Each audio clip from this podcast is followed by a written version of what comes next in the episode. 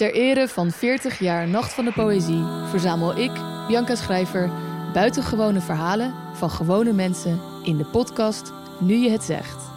Verhalen over veranderende vriendschappen, kleine heldendaden en ook over wachten op de dood. Ik bedoel, ik heb zeven jaar geleden dacht ik van ja, mijn pensioen ga ik niet halen. Omlijst met de mooiste optredens op de Nacht van de Poëzie hoor je elke aflevering één verhaal.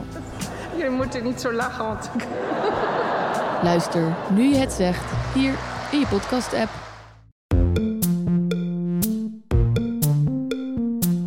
Hallo daar, fijn dat je luistert naar Boeken FM, de literaire podcast van Dasmag en de Groene Amsterdammer. Wij nemen op in de studio van Dag en Nacht Media. Wil je nou nooit meer een aflevering van ons missen? Abonneer je dan nu in je eigen podcast-app en geef ons ook vooral een heleboel sterren en recensies. Dan zijn we ook zichtbaarder voor anderen die ons misschien willen luisteren. Heb je een vraag voor ons of ben je heel erg boos, vooral op Joost? Stuur dan een mail naar boekenfm.dasmag.nl. En we zijn tegenwoordig ook te vinden op Instagram, boekenfm. Ik heb, uh, dat was denk ik niet zo lang na mijn debuut, heb ik een soort cursus gehad van de uitgeverij. Een cursus? over hoe je uh, over je boek moet praten. Hè? Tegen, tegen, ik denk tegen, tegen de pers of Je zo. hebt media training gehad? Zoiets. Alsof Ja, nou, een je- kindster was. Hallo allemaal en welkom bij Boeken FM, de literaire podcast van de Groene Amsterdammer. En dat mag. We nemen zoals altijd op in de studio's van Dag en Nacht Media. Ik ben hier vandaag met Joost de Vries en Marja Pruis. Welkom jongens. Hallo. Hoi. Gaat goed, Charlotte? Eh, Beetje pips bij. ja, ik ben zoals iedereen in Nederland golf na golf van ziekte aan het trotseren. Maar eh, toch kom ik naar mijn werk. Ja. Omdat, eh, En wie, dus niet, je. wie er dus niet bij is, is Ellen. Ja, take note. Ja, take note. Ellen, geen Ellen, die ligt gewoon echt met corona op bed lekker te rochelen. Eh, hoewel Ellen kennende heeft hij dan zich vast lekker ingestopt. En heeft ze de cavia's zo op schoot en zo. En Ja, ben je er wel eens bij? iets- ik ben er nooit bij geweest. Maar dit is gewoon hoe ik me voorstel. Ik denk dat Ellen uiteindelijk wel, wel goed voor zichzelf zorgt op zulke momenten. Wat een hartverwarmend Je zit idee. vast een of andere foute fantasy-serie te kijken. Ja, ik snap nooit hoe jullie daar zoveel tijd voor hebben. Nee, ik ook niet. Maar het gebeurt gewoon. Jullie gaan, nooit, jullie gaan gewoon nooit uit. Ga nooit uit, ga nooit het eten. Ehm, nee, wat zal het zijn? Oké, vandaag gaan we het hebben over weer eens een nieuwe verschijning. Eh, hoe heet het nou in het Nederlands? Het Snoephuis. Het snoephuis, ja. Het is gewoon, dat maakt het ook dubbel. We gaan het eindelijk, eindelijk hebben over Jennifer Egan. En Vince from the Goon Squad. Haar boek uit 2010, Een bezoek van de knoppig. Waar Ellen en ik allebei helemaal weg van. En uitgerekend, hè, jongens, de lege stoel naast me. Ellen's plek. Hebben jullie Visit from the Goon Squad nooit in de podcast gedaan? We, hebben nooit een, we zijn wel meerdere keer bij stilgestaan en aan het boek gerefereerd. Eh, want dat boek dat was echt in 2010 kwam het uit.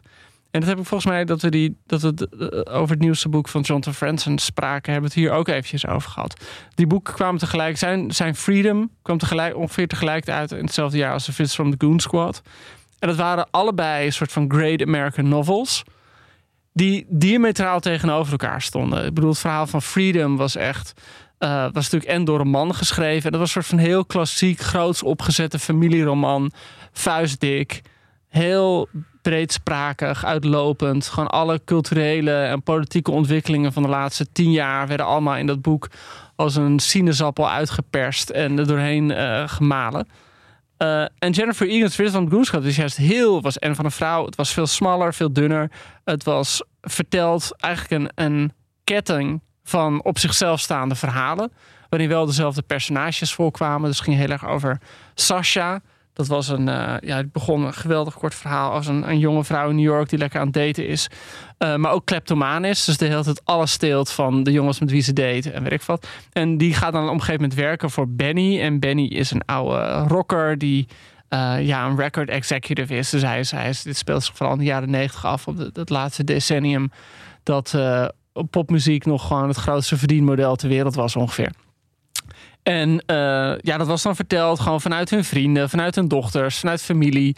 Eh, dus een soort van. En de sprong, die verhalen zaten soms ook tien jaar, twintig jaar uit elkaar. Dus dat was op een hele verknipte manier uh, achronologisch verteld. En, en Freedom was toen van Franzen was ook voor heel veel genomineerd. Maar um, Vincent de Goonschot die won toen echt de Pulitzer Prize en de National Bruce Crittles Circular World. Dat, ik bedoel, ik heb het idee dat dat boek gewoon... Ja, op een of andere manier meer een soort van grote doorbraak was. Maar Friends had natuurlijk ook een beetje de pech dat de corrections er al aan vooraf was gegaan. En dat is eigenlijk niet overtroffen met Freedom, denk ik. Nee, dat, was een, dat speelt natuurlijk Ja. ook mee. Dat Franzen was al, stond al bekend als de grote Amerikaanse schrijfster.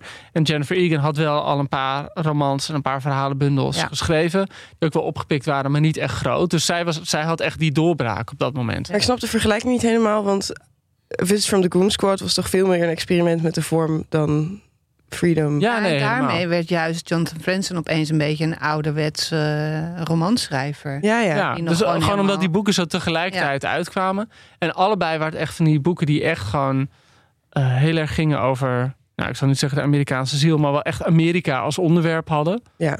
En allemaal, allebei heel duidelijk zo'n subcultuur probeert te beschrijven. In allebei heel Freedom, maatschappelijk, maar ook in Freedom heel zat ook een personage dat een oude rocker was. Oh ja.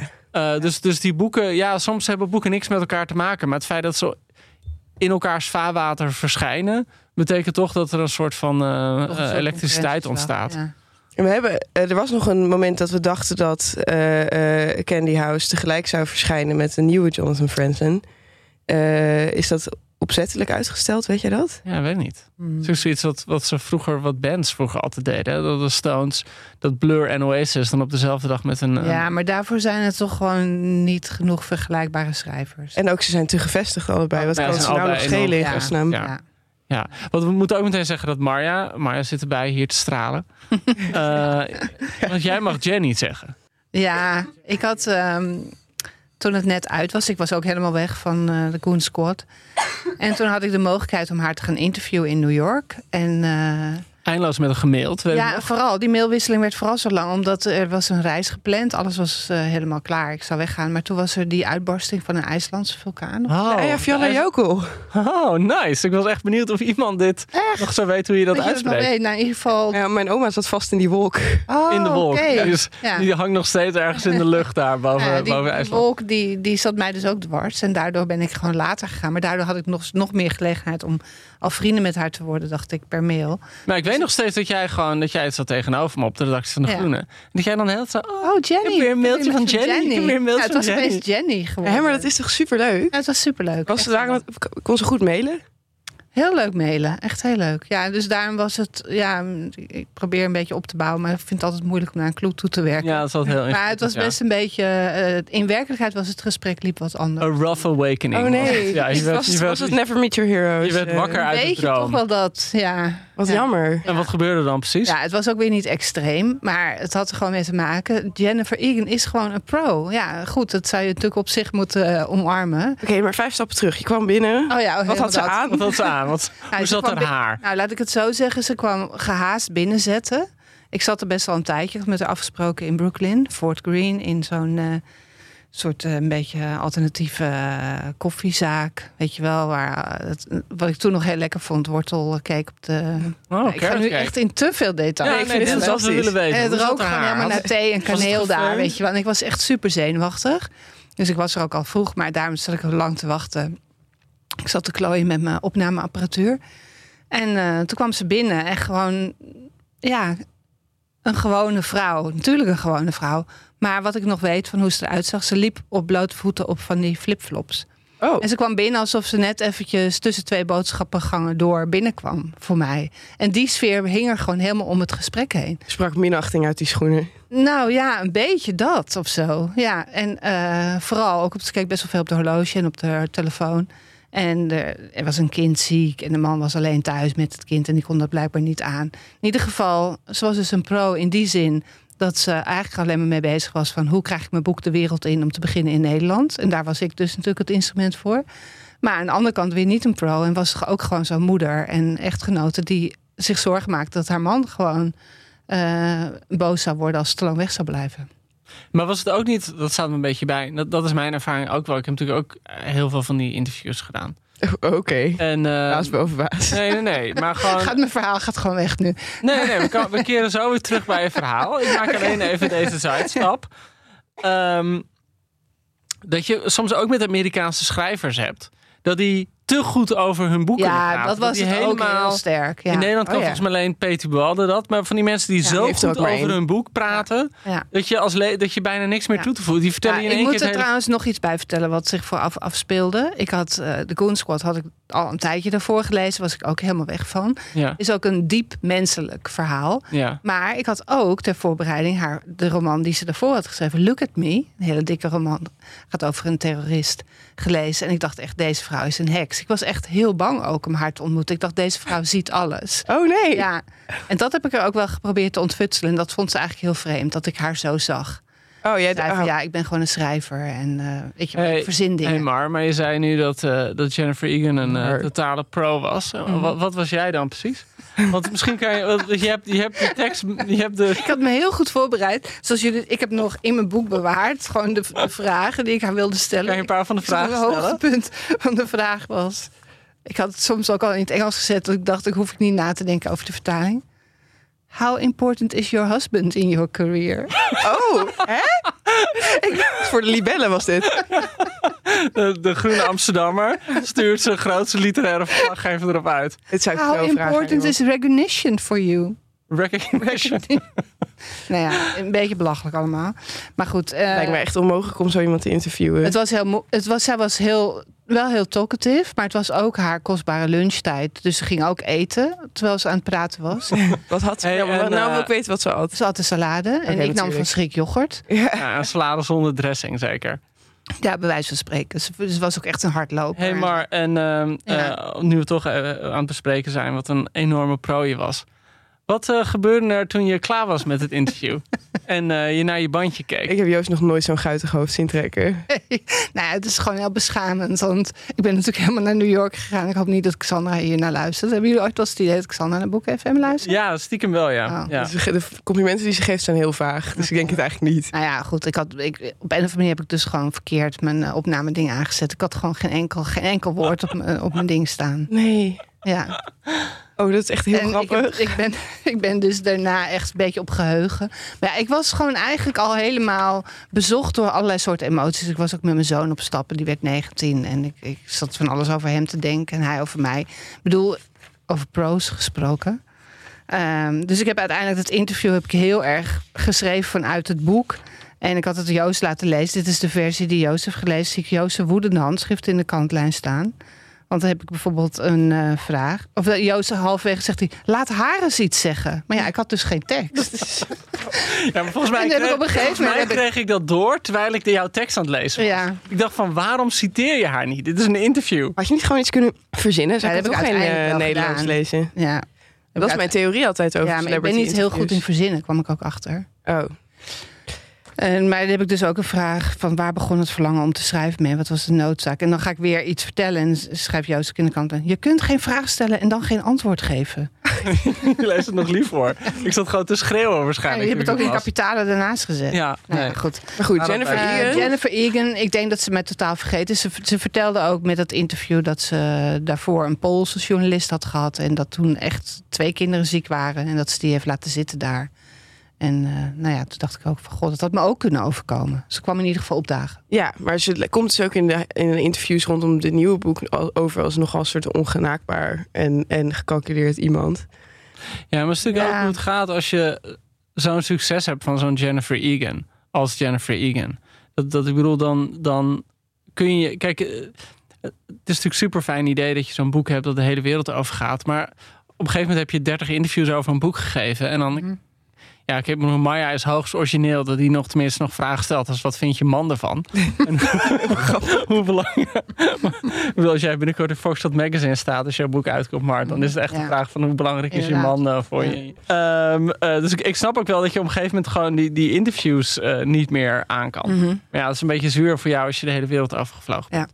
Dus zij heeft sinds A Visit from the Goon Squad sterrenstatus. Ja. Heeft toen Manhattan Beach gepubliceerd. Dat was net iets meer Ja, vormvast dan... ja, een eh, beetje conventioneel. roman, Het speelt toch? zich zich af in de jaren 50. Eh, het- voor mij was het zo'n boek dat iedereen die wild was over Vis van de Goon Squad... zat niet op Manhattan Beach te wachten. Mhm. En dat was, ja, dat was gewoon een conventionele roman. En, en iedereen was juist zo goed, want dat, dat moet je erbij zeggen bij Visit from the Goon Squad. Dat was dus een roman verteld in verhalen. En die verhalen waren super experimenteel. Dus er zat wat nu. En ook heel veel dingen waarvan je denkt: oh, die zijn inmiddels heel mainstream geworden. Maar bijvoorbeeld zat een hoofdstuk was gewoon in de jij-vorm geschreven. Dus één hoofdstuk helemaal in de vorm van een PowerPoint-presentatie. En dat was gek genoeg een totaal emotionerend. Eh, verhaal. Van Heel een hartverscheurend verhaal over een autistische jongen, de zoon van die Sasha die ik al noemde. Dus dan zit je weer 30 jaar in de toekomst. Zij heeft inmiddels kinderen gekregen. En die zoon heeft een, eh, zit ergens op het spectrum en die vindt het moeilijk om te communiceren met zijn, zijn ouders. En het enige waar hij dan over wil praten is pauzes in, of dode momenten in popnummers. Dus het moment dat zeg maar de beat dropt en die weer, weer verder gaat. Zeg ik dat goed, Charlotte? Jij bent eh, van het uitgaan.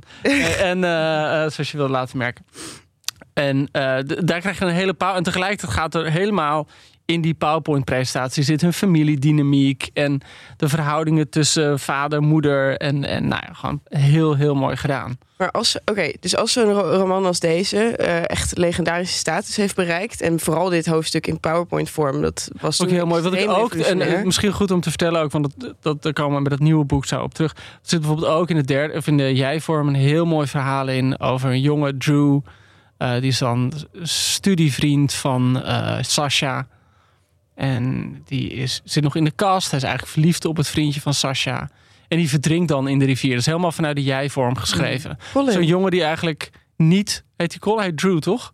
Drew is die die niet verdrinkt, toch? Oh, Ja, Drew blijft. Oh, Drew is dezelfde man. Sorry, ik Ja. de war. Nee, Colin inderdaad. En die is dus... eh, Die verraadt Sascha ook op een bepaalde manier. Omdat hij, en dat is gewoon zo'n hartverscheurend verhaal. Zo heel mooi verteld in de, in de jij-vorm. Zo'n jongen die eigenlijk buiten zichzelf probeert te staan. Gewoon niet zich, zijn eigen lichaam wil bewonen, als het ware. En daarom werkt het dan ook zo goed dat hij... Dat er zo'n aparte vertelvorm voor is gekozen. En er zit ook één verhaal in, moet ik ook bij zeggen. Dat is dan geschreven. Een soort van parodie op die Vanity Fair celebrity interviews. Gewoon allemaal van dat soort dingen. Ja, oh ja. Goed, als je zo'n eh, geslaagde eh, experimentele roman hebt gemaakt, wil ik vragen: eh, eh, hoe goed idee is het dan om een sequel te maken?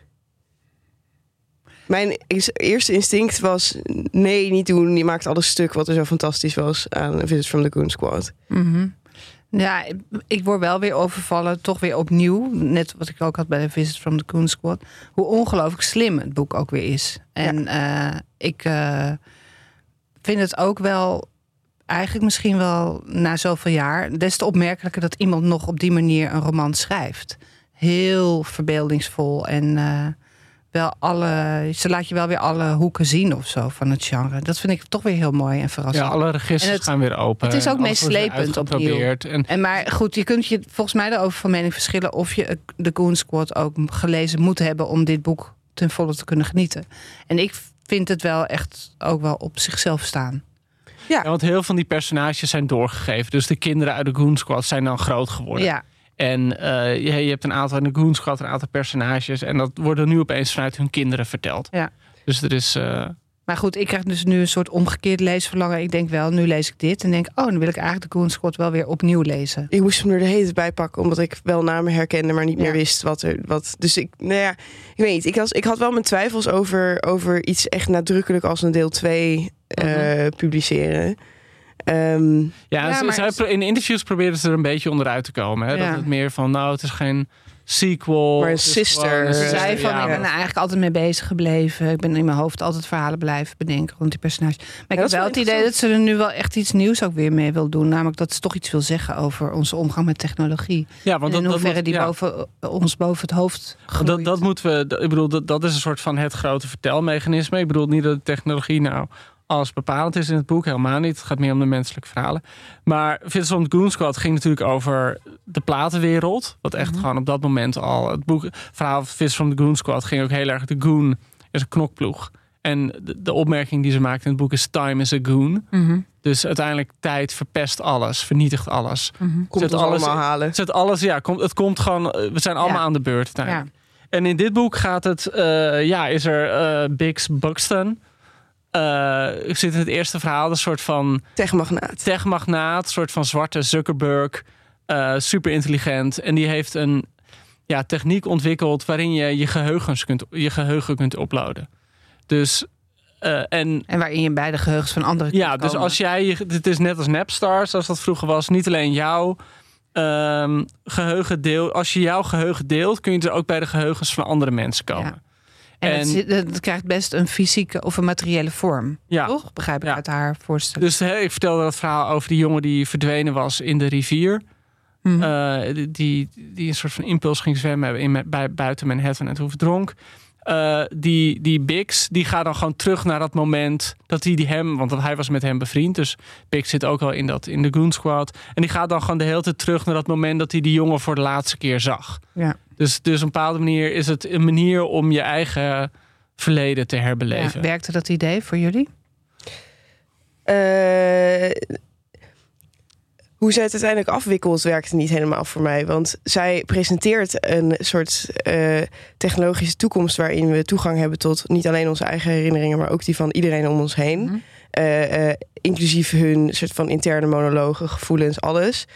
En dan is dat niet eens een dystopische toekomst. Er worden een heleboel dingen mee opgelost. Er bestaat geen kinderporno meer. Er bestaan geen vermiste personen meer. Dat oh soort ja, dingen. dat zegt ze ook. Ja. Ja. Eh, ehm, eh, eh, maar, en dan maakt ze een soort hele rare omkering aan het einde van het boek. Van ja, maar de kracht van, de, van, van iemand die verhalen verzint is toch altijd even krachtig als deze technologie. Of Ah, ja. zo. Daar eindigt het mee. Ja. Vond ik het heel erg onovertuigend eigenlijk. Ik dacht, van- dat het dan toch zo'n soort moraal ook nog eens keer ja, dat ze toch eigenlijk zich troost met van, Mhm. van wij zijn als mensen toch sterker dan de machine. Of zo.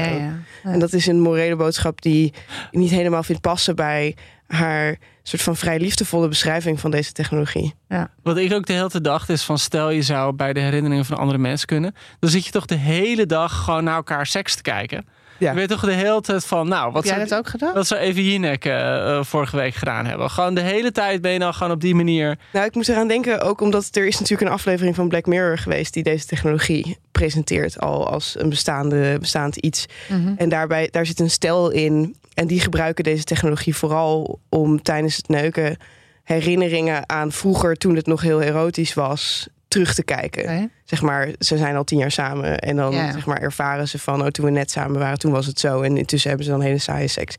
Dus dat was wel het eerste wat ik dacht inderdaad. Van, Ja? oh, daar zouden mensen het dan voor gebruiken. Oké, heb ik echt geen moment aan gedacht. Maar ja, dat zegt misschien al meer over. Ja, het is een heel erg onerotisch ja. boek. Zeg maar, er zit nauwelijks seks in. eh, Maar dat komt ook helemaal niet. Er zit geen seks in dit boek. Nee, nauwelijks, nee. Wat ik In de Goon Squad zat dat meer trouwens.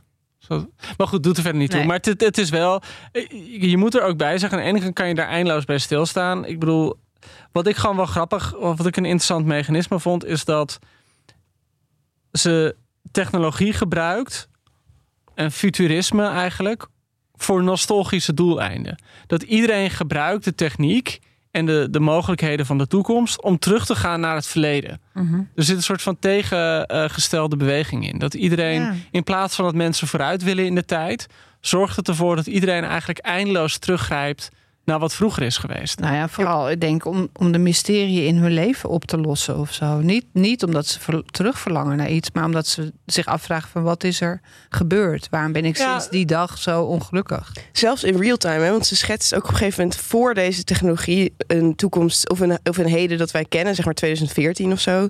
Waarin iemand zijn eigen huwelijk soort van op afstand bekijkt via de Instagram-post van zijn vrouw. En dan om maar te kunnen blijven beseffen van zij is gelukkig en mijn kinderen zijn gelukkig en alles is eigenlijk wel oké. terwijl er intussen een soort van existentiële angst voelt. Daar gebruiken mensen deze nieuwe technologie ook voor. Dus het is toch weer zoals alle andere toekomstboeken... is het een soort commentaar op hoe we nu leven. Van we leven een mediated bestaan. We kunnen onszelf alleen begrijpen... via de dingen die we hebben vastgelegd of zo. Oh ja. Ja. Ehm, Ja. Dus dat is Ja. een nostalgie die nu ook al bestaat. Ja. Toch? Ja, nee, dat, dat, dat Ja. klopt op een bepaalde Ja. manier. Nou, maar je hebt een paar personages die gaan inderdaad, die Bix bijvoorbeeld, maar ook eh, de oude vrienden van, eh, van, van Bix. Eh, dus ehm, Drew bijvoorbeeld, die met, met Sasha getrouwd is, die ook dan terug willen in de tijd om dan te gaan naar dat ene moment. Maar dat is misschien iets wat je nu op social media ook kan doen hoor. Maar even terug te gaan naar dat ene moment dat alles nog goed was. Weet je wel, voor het trauma toesloeg. Mm. Want het is best wel een, een trauma gedreven boek ook verder. Ja. Mhm. En, en, en dat was voor mij een van de momenten dat ik Visits from the Goon Squad ook denk van volgens mij heb je dat nodig bij dit boek. Omdat heel veel van de trauma's die in de personages in Visits from the Goon Squad oplopen, proberen ze in dit boek te begrijpen Mhm. in Candy House. Oh ja. Ik zit nu te denken, nu we het er over hebben, dat ik denk van ik heb het eigenlijk met best wel ambivalente gevoelens gelezen. Omdat ik ook wel heel erg onder de indruk was van de, de kunst die zij heeft om binnen drie pagina's een heel leven te beschrijven. Daar was ik iedere keer weer door verrast. En ook wel, ze beschrijft op zo'n manier dat je er ook wel helemaal in meegaat. Van iemand gaat van totale burgermansbestaan naar enorme afgronden, ongelukken, eh protheses. Een geweldig verhaal. Dat, ehm, even kijken, welk verhaal is dat ook weer?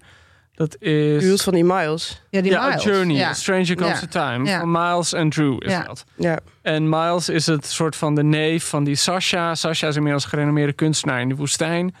En Miles een beetje... En, ja, en die, die was gewoon een brave burgermans. Maar toen is hij aan pijnstillers verslaafd geraakt. Die pijnstillers mocht hij op een gegeven moment niet meer van de dokter. Dus is hij overgestapt op heroïne. Alles kwijtgeraakt. Affaire gehad. Oh dat, dat speelde ook nog mee. Zijn affaire, waardoor hij zijn huwelijk kwijtraakte. Waardoor zijn kinderen hem niet meer wilden zien. En uiteindelijk gaat hij dan naar eh, de woestijn toe... waar Sasha haar kunstwerken maakt. En die ja, komt in een soort van haat-liefde relatie met haar echtgenoot... die hem eigenlijk gewoon niet kan verdragen. Eh, en dan eindigt het... En, maar goed, dat, dat, die hele werkkant van hem...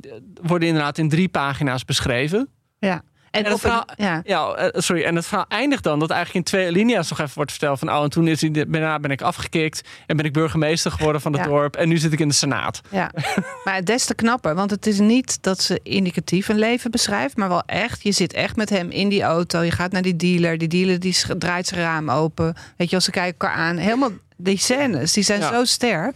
En ik vond dat trouwens ook heel mooi in dat verhaal. Weet je dat nog, dat hij dan op een gegeven moment via dat, dat geheugensysteem die dealer gaat opzoeken. Ja, En dat hij gewoon alleen dat hij maar zo hoopt. teleurgesteld is. Ja, dat hij gewoon hoopt. Ik Ja. hoop dat hij geluk, dat Ja. hij gewoon over zijn dealer echt denkt. Ik hoop dat hij gelukkig is. Ja. Dat hij iets van zijn leven heeft gemaakt. Ja. En, Maar dat vind ik dus heel goed, steengoed. En ik, dat vind ik ook wel echt het heksenoog van eh, Jennifer Egan. Dat ze zo scherp is. En eigenlijk ook best wel, denk ik, eh, nou, dat het wel iemand is die altijd oog heeft voor de duistere kant van het bestaan. Maar ik had ook het idee, om maar even in de titel van het boek te blijven, dat ik een soort snoeppot aan het leeg eten was. En dat ik echt best wel snel over eten raakte. Ook. Ja. Nou, ik moest toch weer denken aan, nu je dit zo beschrijft, over zeg maar dat je die, die, die zeg maar, wat krijg je, honderd levens krijg je in, in snoepjesvorm, krijg je toegediend. Moest ik toch opnieuw weer denken aan dat essay van James Wood over, eh, hoe heet het? Details? hysterisch realisme. Hysterisch realisme, ja. Dat, en hoe, hoezeer dat hierop lijkt toepasbaar lijkt te zijn. Want het essay heet Human All Too Inhuman. En het gaat over dat in een poging om een soort van extreme menselijkheid in je, in je fictie te brengen, dat het dan bijna weer onmenselijk formulaic wordt. Dus eh, James Wood schrijft in dat essay. eh, ik heb James Wood een keer geïnterviewd. Was ik naar Boston gegaan. Gewoon, ik heb het gewoon nog steeds op mijn telefoon staan. in Like maar ik kan het nu gewoon Ja. like a pro. Like a pro. En, eh, Alleen maar zakelijke vragen. alleen maar zakelijke vragen. Je Niks over zijn vrouw gehad. Nee, geen seconde. en ehm, eh, hij nam ook uren de tijd voor me. Hele lange mails gestuurd. Jullie zijn daarna gaan Ja. Ja, zijn- Jullie hebben matching ja, ja. tatoeages Ja, genomen. we zijn samen zijn we op een gegeven moment gaan jagen in bossen. En ehm, hij schrijft in dat essay dat over hysterisch realisme dat het echt de moeite waard. En dan beschrijft hij een hele groep schrijvers, waaronder Zadie Smith. En, en hij schrijft het zijn boeken die je duizend dingen over de wereld vertellen, maar niets over het leven. En dat vind ik toch van Jennifer Egan niet. Ik bedoel, Nee, het zit vol met kennis Ja. En met verzonnen verhaallijnen. Maar ik vind wel dat het gewoon diep menselijke verhalen elke keer. Ja, maar dat geldt natuurlijk ook niet voor Zadie Smith. Misschien wel voor Ja, die eerste twee boeken van Zadie Smith Pynchon. zit dat nog wel echt een beetje in hoor, waar En- hij dat beschrijft. En vooral voor David Foster Wallace en Ja, Thomas. Pynchon, die Ja. hij allebei noemt, daar geldt het wel heel erg voor. Maar ik zie het toch een heel klein beetje. Kijk, ik vind dit briljant. Ik vind Snoephuis echt fantastisch. Minder dan de Goon Squad, maar ik heb het heel erg leuk gehad. Maar eh, als hij het heeft op een gegeven moment over requisieten van de verbeelding, over dat het toch een soort van vuurwerk lijkt. Dat je Ja. elke keer niet een bijzin hebt waarin gewoon iemand wordt beschreven op een normale manier, maar iemand heeft en een bizarre backstory en een heel raar beroep en, eh, en een hele vreemde hobby. Ja. Ja. dat wordt allemaal in twee alinea's. eh, ja, en, en er, er blijft gewoon geen, geen, geen element meer over van iemand dat, dat normaal dat is of, of Ja. eh, Nee, klein. Het is wel Ja. in de categorie dat iedereen heeft een drugsverleden, heeft een, een zelfmoord in zijn verleden, heeft eh, Een verhouding met een, dictator. vreemd soort, ja, een verhouding met een dictator. Ja, maar ja, als je heeft een- een vreemd soort. eh, Ja, Sorry, maar als je op een leven inzoomt, heb je dat natuurlijk ook allemaal. Geen enkel leven is toch normaal of gemiddeld of kabbelend. Dat bedoel, het is maar net of je er, dat je er oog voor hebt. En dan zie je het ook allemaal. vind ik heel mooi gezegd. Eh, Dat klopt ook wel. Maar het, het, het gaat er meer om, en dat, dat zei James Wood in dat, dat essay ook.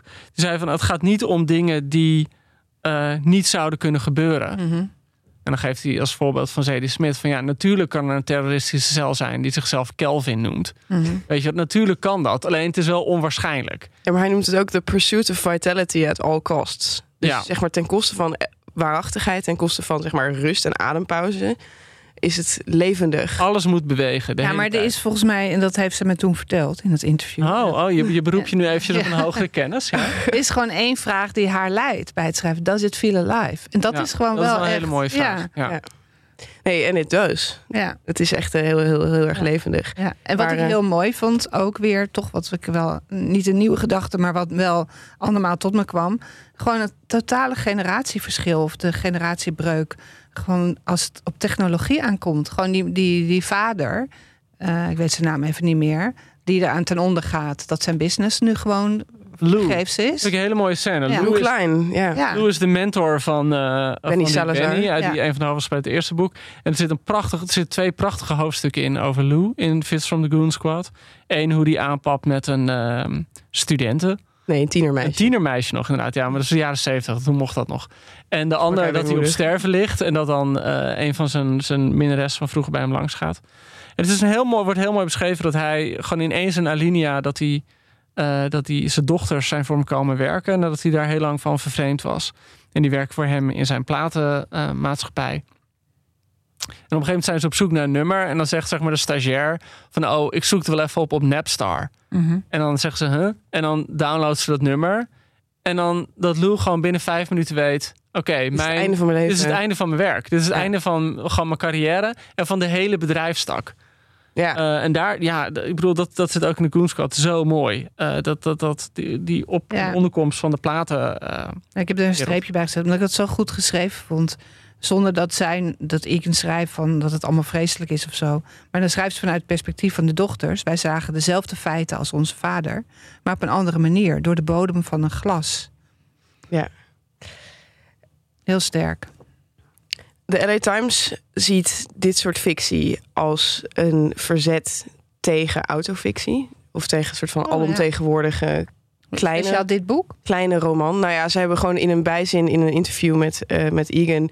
eh, eh, zetten ze dit eigenlijk recht tegenover alle kleine autofictionele romans die nu verschijnen als soort van ja, de anti-autofictie. Wat vinden jullie daarvan? Nou, ik vind het wel.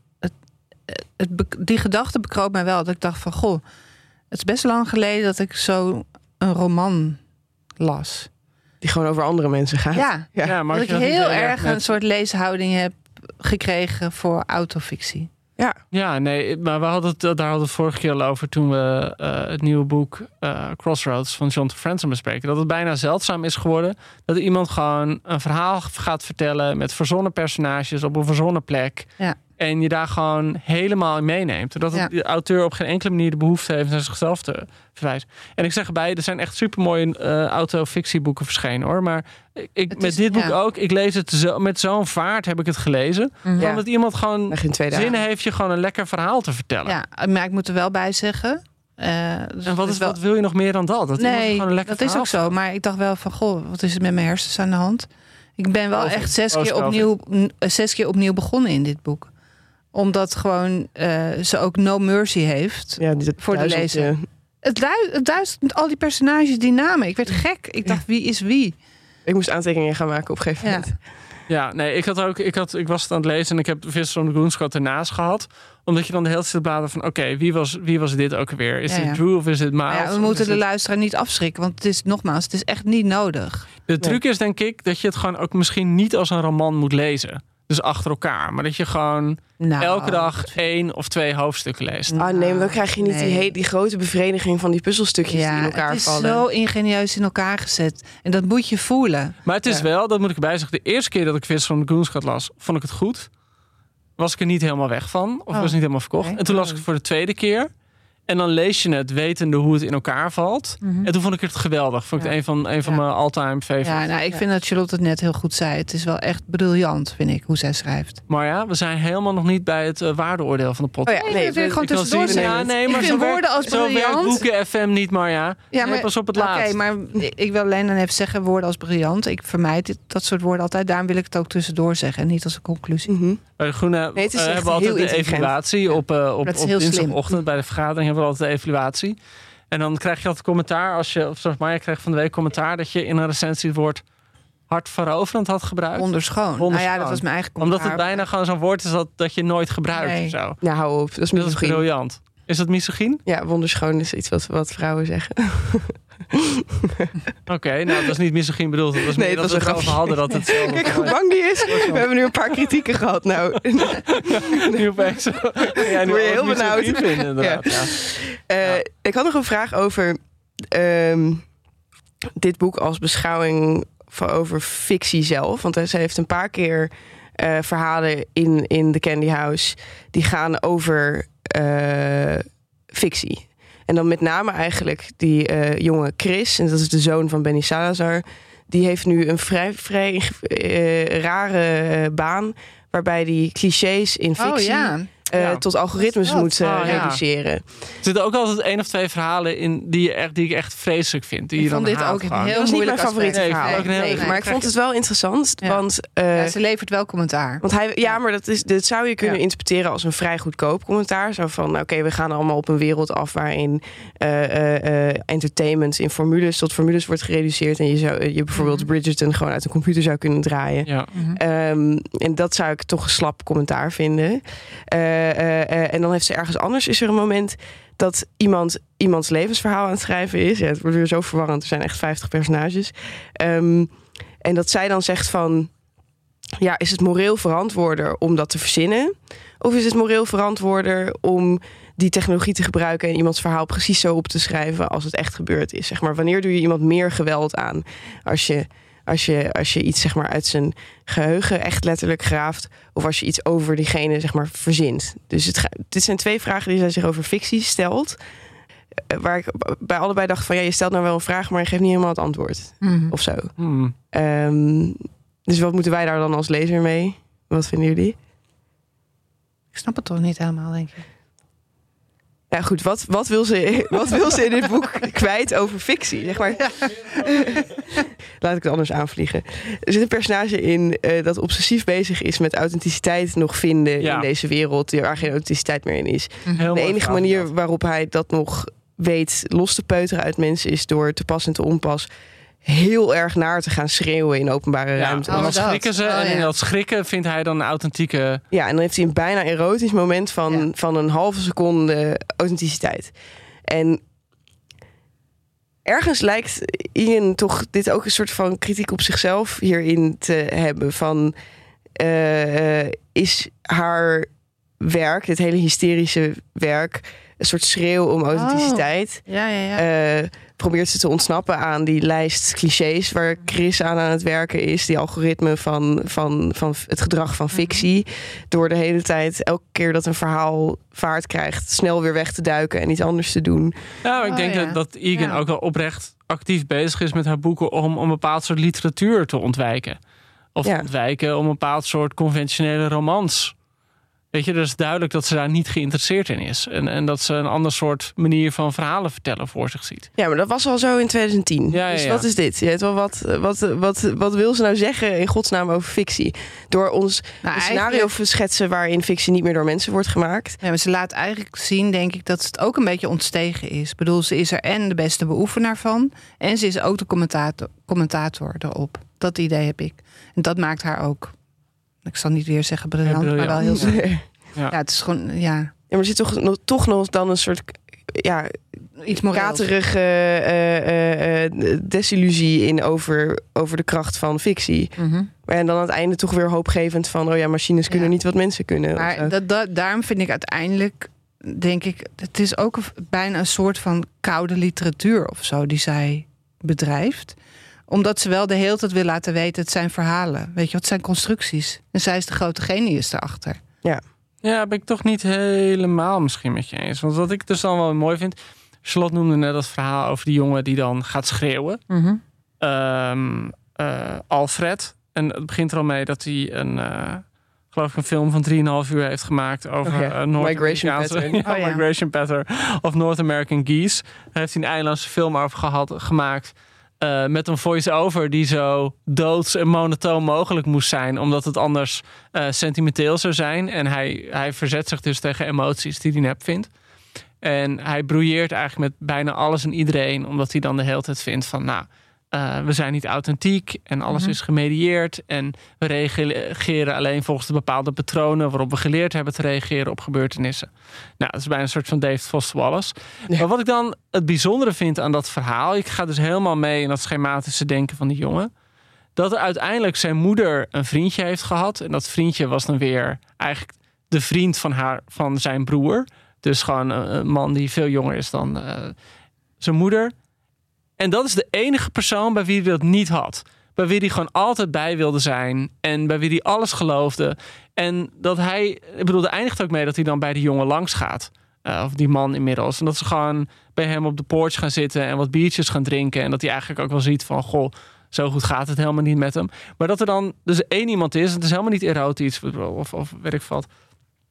Maar dat er dan, dus je krijgt zo'n heel schematisch verhaal. Maar uiteindelijk wordt het hele verhaal ongedaan gemaakt.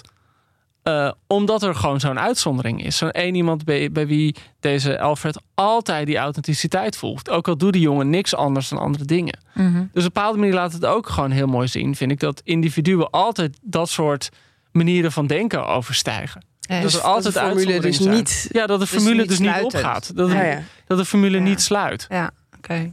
Ehm, vond ik echt een heel, heel mooi verhaal. Ja. Ook omdat het zo ongedwongen wordt verteld. Ik bedoel, Ja. Egan verstaat ook wel de kunst dat niet elk verhaal, sommige wel hoor. Eh, in de Goonscott had ze dat iets meer nog. Dat verhaal soms echt naar zo'n clue of zo'n ontknoping eh, toe eh, werkte. Terwijl Ja. dit vaak ook wel wat meer kon blijven hangen ergens in. Ik vond die schreeuw wel echt heel vervelend. Eh, maar goed, als ik hem nu dan metaforisch probeer te zien, dan is het misschien wel weer interessanter. Zullen we naar de vraag? Ja, we hebben een vraag. Oké, we hebben vandaag niet Merel bij ons die altijd heel liefdevol ehm, de hele mail voorleest. En hebben we ook geen eh, stream of consciousness-achtige voice memo eh, van iemand gestuurd gekregen. Nee, deze keer niet. We hebben wel een stream of consciousness ontvangen, Ja. maar die is eh, textueel deze keer. En gaat over de Nederlandse auteur Allard Schreuder. Die van wie ik nog nooit had gehoord. Had je nog nooit van Ad Schreuder gehoord? Nee, maar dat zal wel weer mijn schuld zijn. Hij heeft in, ik denk 2002 of zo, 2003, had hij die hydrograaf. Een geweldig Heeft hij boek. en daar heeft hij de ACO gewonnen, Literatuurprijs mee gewonnen. En ik heb een keer een heel dik boek van hem gelezen. Heette dat? Raaf? Kan dat? Ja, Raaf. Had ook de arm. fantastisch. Grover, Favonius. Grover, dat was Sirius? het. Over, ja. Ja. Toen zag ik hem. Ik kende hem helemaal niet, maar ik zag hem. Ik heb het, ik heb het over twintig jaar geleden of zo. Toen dacht ik, ik moet echt tegen, tegen deze man zeggen wat een ongelooflijk mooi boek hij heeft geschreven. Oké, dus jullie zijn er En heb je dat toen eh, gedaan? Dat heb ik gedaan. En wat zei hij Hij toen? was helemaal verrast en heel Oké. blij. Oh, wat een leuk verhaal. Goed, jullie eh, zijn allebei dus ook wel op zich fan van Allard Schreuder. Ja, we kennen hem, ja. Eh, eh, maar we hebben zijn allergrootste fan nu in onze inbox, Mart. En ehm, die citeert Ilja Leonard Pfeiffer, die onlangs Schreuder in de Volkskrant... een Nederlandse schrijver die ten onrechte niet zo bekend is bij het grote publiek... maar die een van onze allergrootste levende schrijvers is. Dat heeft Ilja Leonard Pfeiffer over Schreuder gezegd. Ehm, en de vraag die Mart daarover heeft, is waarom is Schreuder nou niet zo bekend als andere Nederlandse schrijvers? En, en, en nu citeer ik Mart.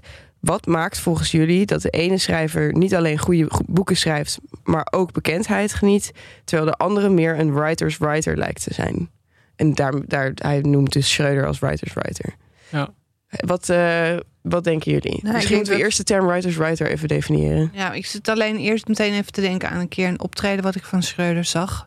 Nadat hij die ACO Literatuurprijs had gewonnen. Was het nog bij Barend en Van Dorp. En toen vroegen Barend en Van Dorp echt zoiets aan hem van... hey, eh, kun je even het weerbericht op zijn literairs doen of zo? en dat weigerde hij. Weet je, wat was... Ik denk niet dat hij de beste vertegenwoordiger van zijn werk op aarde is. Soms heb je iemand anders nodig die dat voor je doet. Oh, dat is op zich een goed antwoord. Dus iemand kan heel goed schrijven, maar is gewoon niet charismatisch. Ik, nou ja, ik, alles eh, is best wel charismatisch. Ik weet nog, ik, ik heb hem een aantal keer zien zitten bij eh, in ehm Schiller aan het Leids of aan het Rembrandtplein. Eh, volgens mij was daar zijn vast gast. En er was gewoon zo'n man die dan binnenkomt met zo'n zo'n lekker groot wapperende regenjas. Het is een hele, Hele goede kop. man. Ja. Nee, nee, maar wel echt eh, gewoon iemand waarvan als hij binnenkomt denk je, hé, hey, dat is een schrijver. Schijning, ja. Eh, en, en inderdaad, ik zou, de hydrograaf vond ik echt geweldig. Dat speelt zich af aan het begin van de 20e eeuw over zo'n bootreis.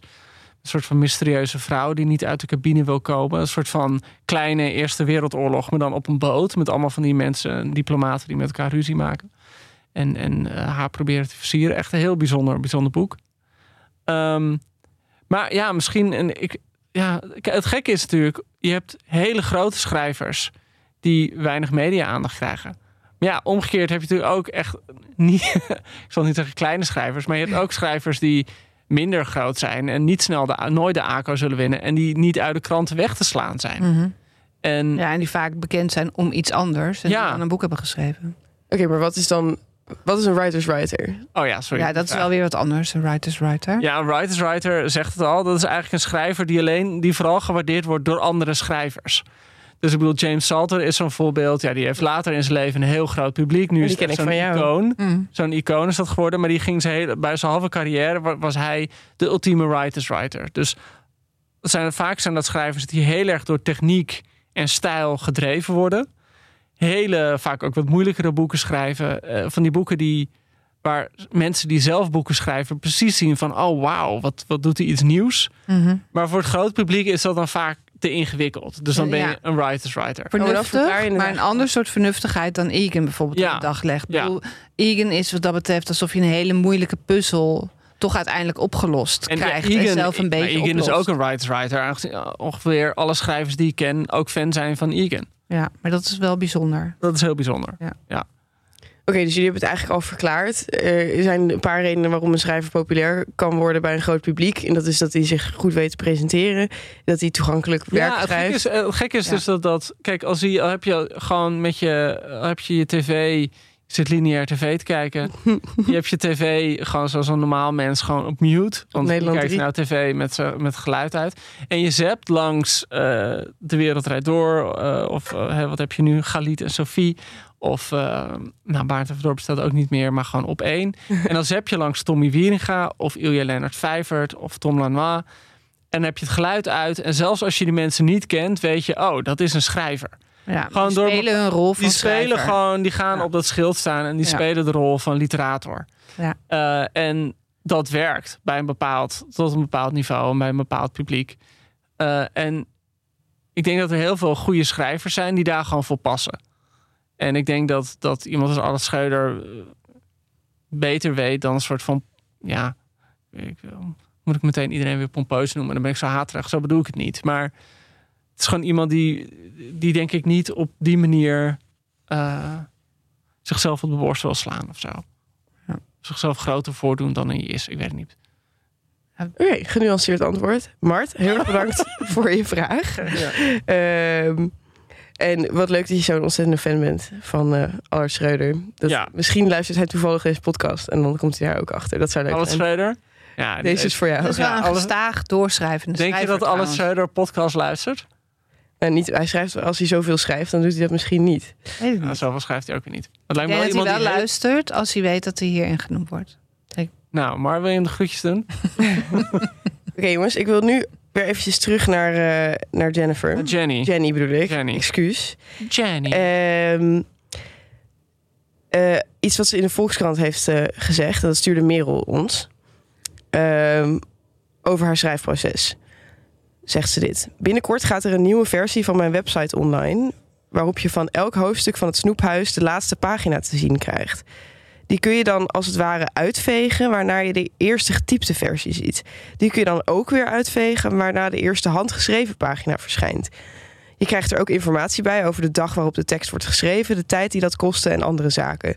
Een kijkje achter de schermen dus. Wie mijn handschrift kan lezen zal constateren dat de eerste versie vaak verschrikkelijk slecht is.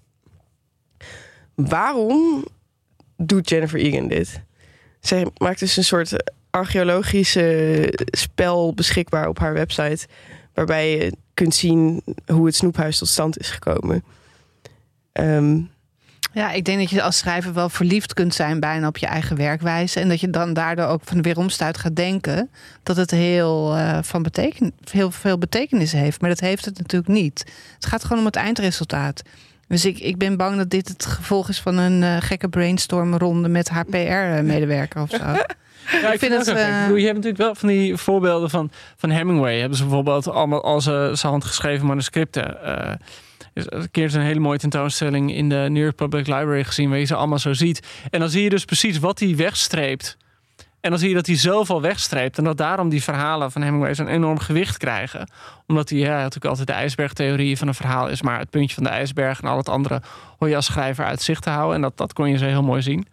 Uh, maar ja, dan moet je ook wel echt die ijsberg gewoon weghalen. En ik bedoel, ik, ik kan me niet helemaal. Bij Egan is gewoon een ander soort schrijver. Ja. Dat ik ook niet echt kan voorstellen wat er dan leuk aan is. Omdat ik ben ook gewoon. Maar dat is ook persoonlijk. Ik ben ook nooit zo super geïnteresseerd. Schrijft u met de een- hand? Ja, of gewoon een ja. magazine krijg je echt een vraag, schrijf je met de hand. Ja. Dat ik echt denk, ja, of Volkskrant, gewoon de Ja.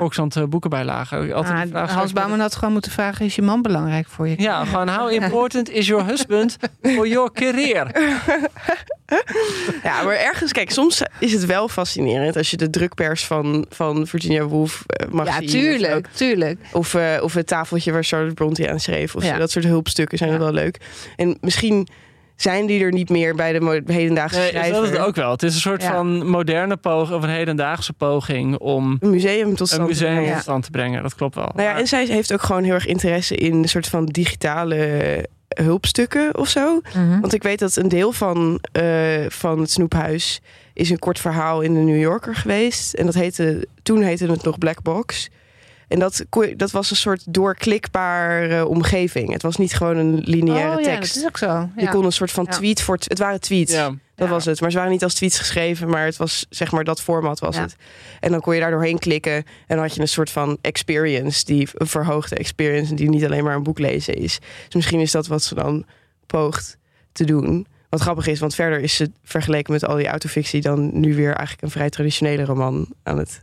Ja, wat ik, wat ik opvallend vond in dat Volkskrant eh, interview met haar, is dat ze vertelde dat ze zo'n boek dus schrijft. En het boek is ook opgedragen aan haar schrijfclubje. En dat zijn dus een groep mensen die met haar ja, eh, writing group, collaborator en compatriots, waaronder eh, Marja, want ik weet dat jij buitengewoon in haar echtgenoot geïnteresseerd bent. Haar schoonmoeder viel me op.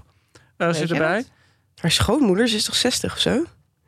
Nou ja, ze kan alsnog gewoon. Wat bedoel je? Kan je als je 60 bent geen schoonmoeder meer hebben? Ja, Die moet dan toch echt vet oud Oh, sorry, het is haar moeder. Niet haar schoonmoeder, haar gewone moeder. Kay Walker. Eh, die die wordt- noemt ze in het bedankwoord als Oh. haar moeder. En later noemt ze ook bij de readers.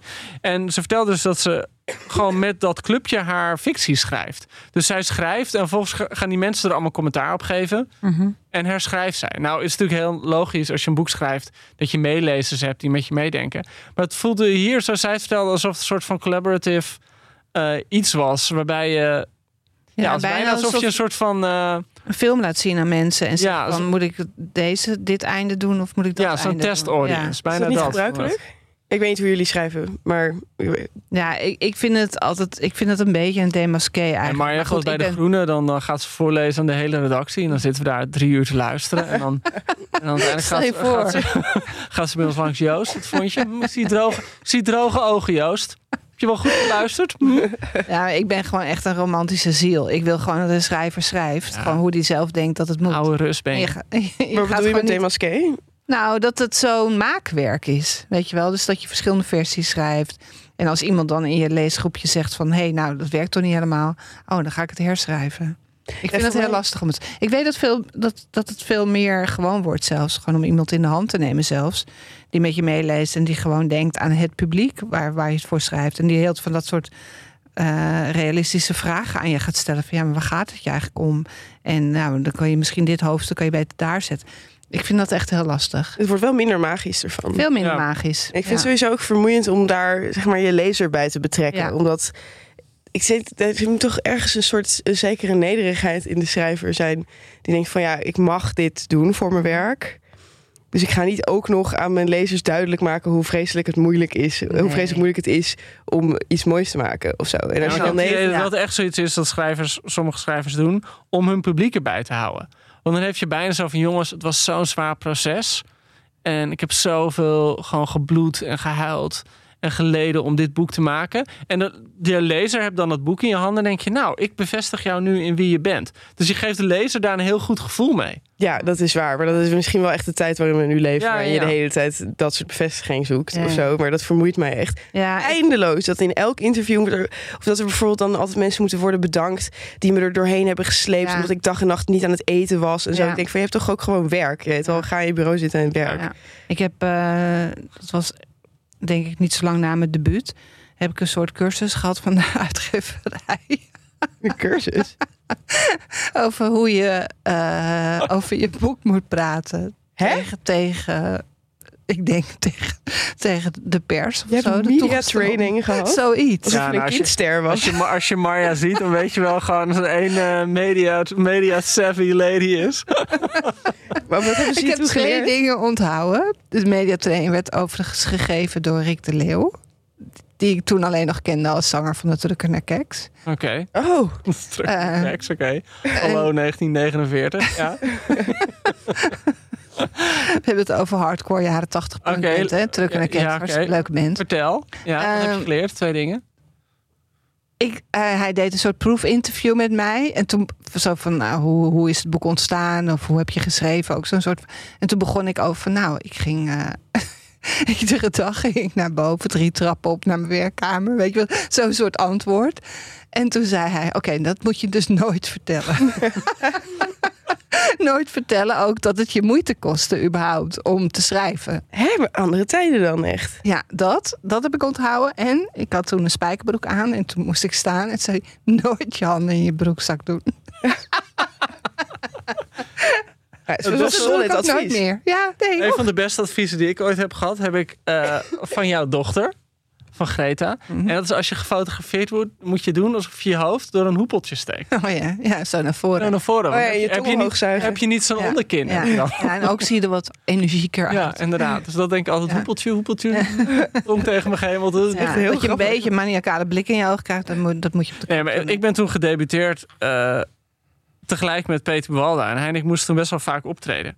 En ik had dan elke keer, dan eh, kreeg ik vragen en dan, dan probeerde ik gewoon, dan bromde ik iets, probeerde ik iets te plek te verzinnen. En, en hij kon gewoon zo goed uitleggen bij alles, ja, ik heb alles gegeven voor dit boek. Ik ben vier jaar lang mijn huis niet uitgegaan. Ja, En dat vertelde hij heel goed. En, en het gevolg was dan dat er aan de afloop kon je dan onze boeken kopen. En er kwamen allemaal mensen naar me toe die zeiden: Nou, ik koop eh, niet jouw boek, want ik koop zijn boek af. Want ja, die jongen heeft er zo hard voor gewerkt. Nee. En ik echt dacht: Ja, kut, ik heb er ook hard voor gewerkt. Maar het is ook een bepaalde kunstvorm ja om dat, het te dat op zo'n manier te vertellen. Ja. Ja, jij bent sowieso nogal een blijmoedig iemand. Ik ben veel te blijmoedig. Ja. Dus dat, dus Maar dat, ik kan me dat ook heel goed herinneren. Peter Bewald had er echt gewoon een verhaal op verzonnen. Van ik heb ieder hoofdstuk herschreven. Dan had ik bijvoorbeeld, gaf ik mezelf een acht. Maar ik ging door tot ik mezelf een tien kon geven. Bij ieder hoofdstuk.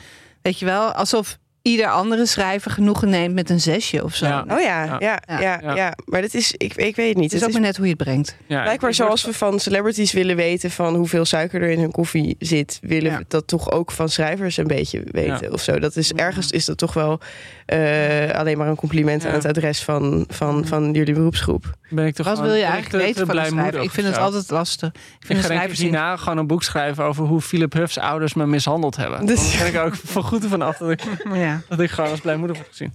Eh, moeten we nog iets, iets eh, eh, concluderends eh, over Egan ehm, stellen? Oh, nou ja, ja, het is misschien wel tijd om een cijfer te geven alweer.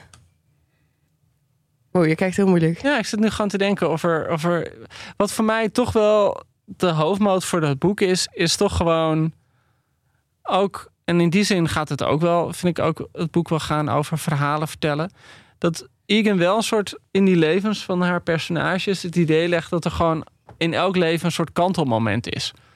En dat, dat merk je. En gewoon een moment waarin alles goed gaat en je iets te boven komt, of waarin je juist ergens aan onderdoor gaat.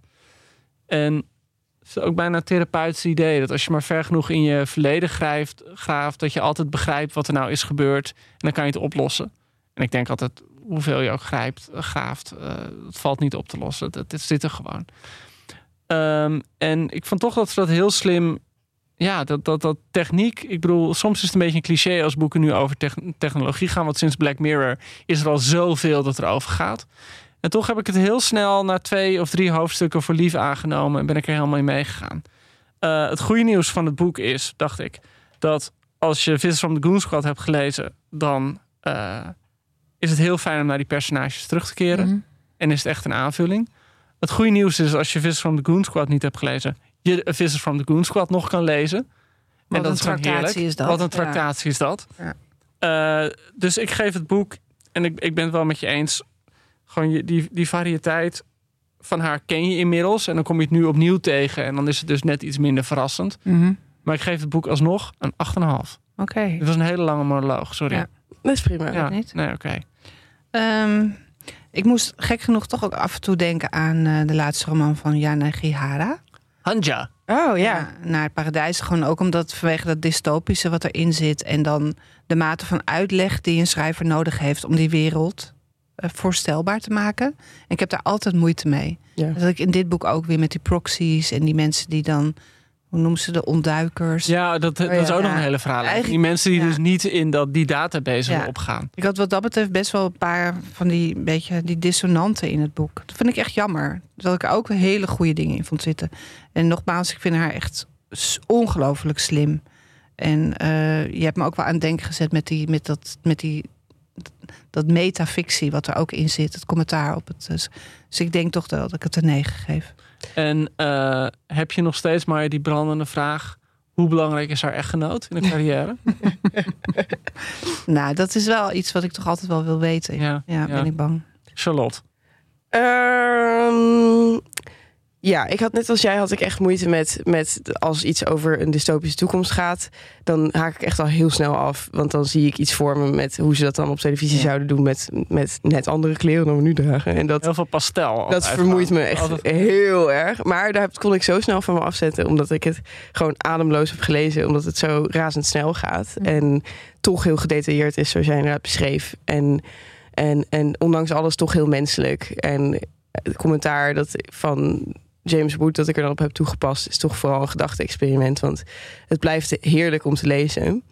Dus als ik eh A Visit from the Goon Squad een 10 geef, dan heeft dit een 9, denk ik. Mooi. Oké. Ja. Nou, Ellen is er niet, dus ik heb er maar even een rekenmachine bij gepakt. Oh mijn god. Dus het, eh, wat het uiteindelijk is, is een 8,8. Nou, toch een heel mooi Ja, cijfer. Voor Jenny. Ja, dan kun je, als jullie elkaar vanavond bellen, kun je dat Ze even... komt naar eh, Nederland trouwens. Jenny hè, van Blok. Jenny? Echt waar? Ja, ze komt naar het literatuurfestival in Utrecht.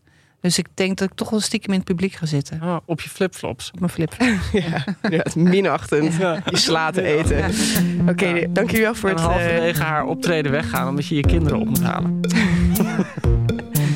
bedankt voor het luisteren. Bedankt Marja, bedankt Joost. En eh, laat allemaal van je horen via Ja. Instagram en via een mail met al jullie vragen. En stel ook eens een vraag die niet over boeken gaat. We willen namelijk heel graag Ja, we beantwoorden alle vragen. iets En, over ehm, onszelf eh, kwijt. Ja, over mijn skincare routine. Want Daar wacht, begin jij al keer- elke week Wanneer- over. wanneer willen mensen nou een keer horen over mijn skincare routine? Hey, en neem abonnement op de Groene Amsterdammer. Uh, www.groene.nl moet je invullen met de code weer een dag. En dan krijg je 15% korting. Nee, dat is niet waar. Nee, je moet gewoon dokken, jongens. Gewoon Oké, tot over twee weken.